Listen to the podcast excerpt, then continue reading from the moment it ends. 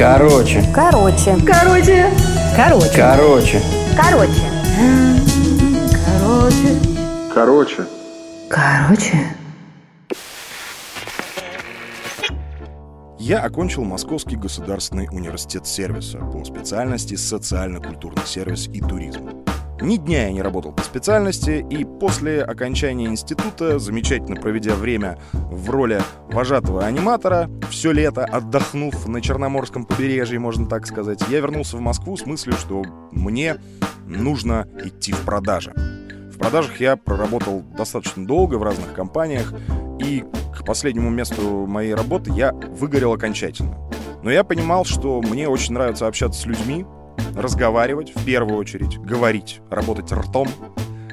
И мудрая моя мама на очередной мой день рождения подарила мне месяц обучения, оплаченный месяц обучения в школе радио и телевидения.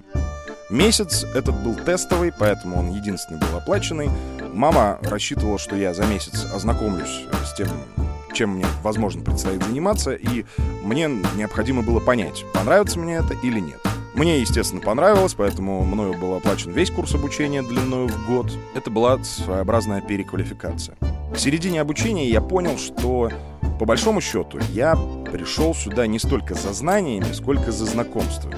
У меня была потрясающая мастер курса, которая была человеком старой школы, железной закалки, радиожурналист с большой буквы, которая проработала всю жизнь на таких радиостанциях, как «Орфей», «Радио России», э, «Радио Культура». Великолепная женщина, но почему-то с ней не сложились отношения у администрации этой школы. И прямо перед выпускным экзаменом она была уволена. К нам пригласили нового мастера курса, и это был человек, который являлся действующим ведущим, и работал он на радиостанции «Маяк». Проведя с нами несколько занятий, он, зевнув, сказал, «Я не хочу сюда, ребята, приезжать, давайте лучше вы ко мне». И пригласил нас к себе на маяк, чтобы мы ходили и уже изучали работу радиостанции, этого организма, изнутри, и, можно сказать, на практике. Когда у меня закончилась практика, я решил, что радио — это окончательно мое, и понял, что у меня в кармане есть временный пропуск. Я уволился с работы и начал ходить на маяк, как на работу ежедневно. Мне продляли этот э, временный пропуск. Я исполнял все обязанности, которые исполняет э, редактор э, шоу. Я уже со всеми подружился, меня знали все в лицо, и не только в лицо, и по имени, и по фамилии знали, и охрана всего ВГТРК тоже меня знала в лицо. То есть я стал своим. И вот однажды одна из двух девушек-редакторов э, того шоу, на которое я ходил, она уволилась, и начали ей искать замену. Вторая девушка, которая осталась работать, сказала, а зачем нам кого-то искать и размещать вакансию? Вот же Никита. Он же все знает, его даже ничему учить не надо. Таким образом, я высидел себе работу на радио. На маяке я прошел долгий путь от администратора, это, по сути дела, принеси-подай, э, купи гостю кофе, до редактора затем, а впоследствии и продюсера, и ведущего. То есть э, с самых низов я дорос до эфира, чего я и хотел, о чем я и мечтал. После «Маяка» было еще несколько радиостанций, но так уж получилось, что прямо перед э, закрытием всех по домам в прошлом году я уволился с последнего места работы, не дождавшись, когда меня заметят и пустят в эфир. Я работал редактором. И, естественно, дома для меня очень остро встал вопрос, чем же заниматься. Я перепробовал за период самоизоляции очень много вещей разных. Я и писал, я и читал онлайн детские книги, затем я делал новостную программу, потому что по телевизору и по радио ничего хорошего, кроме новостей о смертях, не было, и я делал программу под названием «Новости, которых у нас нет». А в них я рассказывал различные интересные вещи со всех уголков света, приходящие к нам по новостным каналам, а тем самым разбавляя, как я считал, новостную повестку.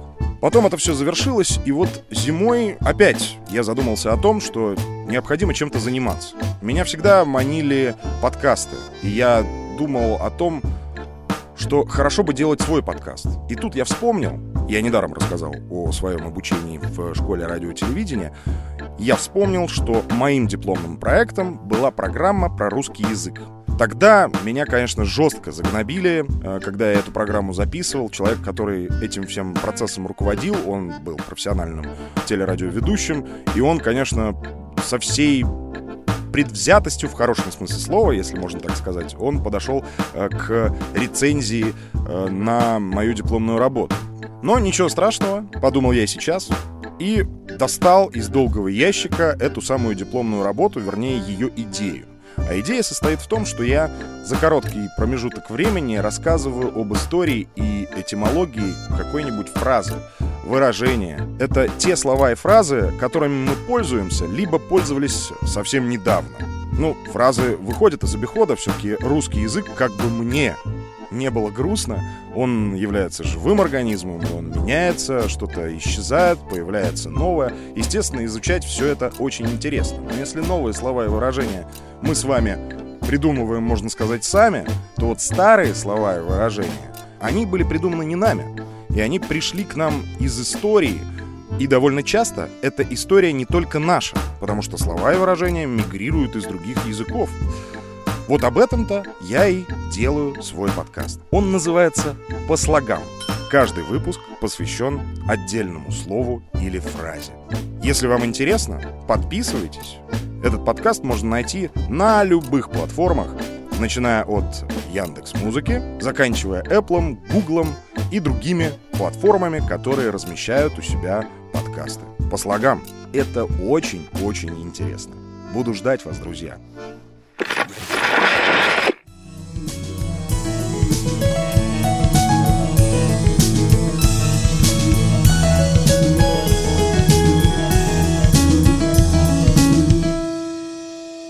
Короче,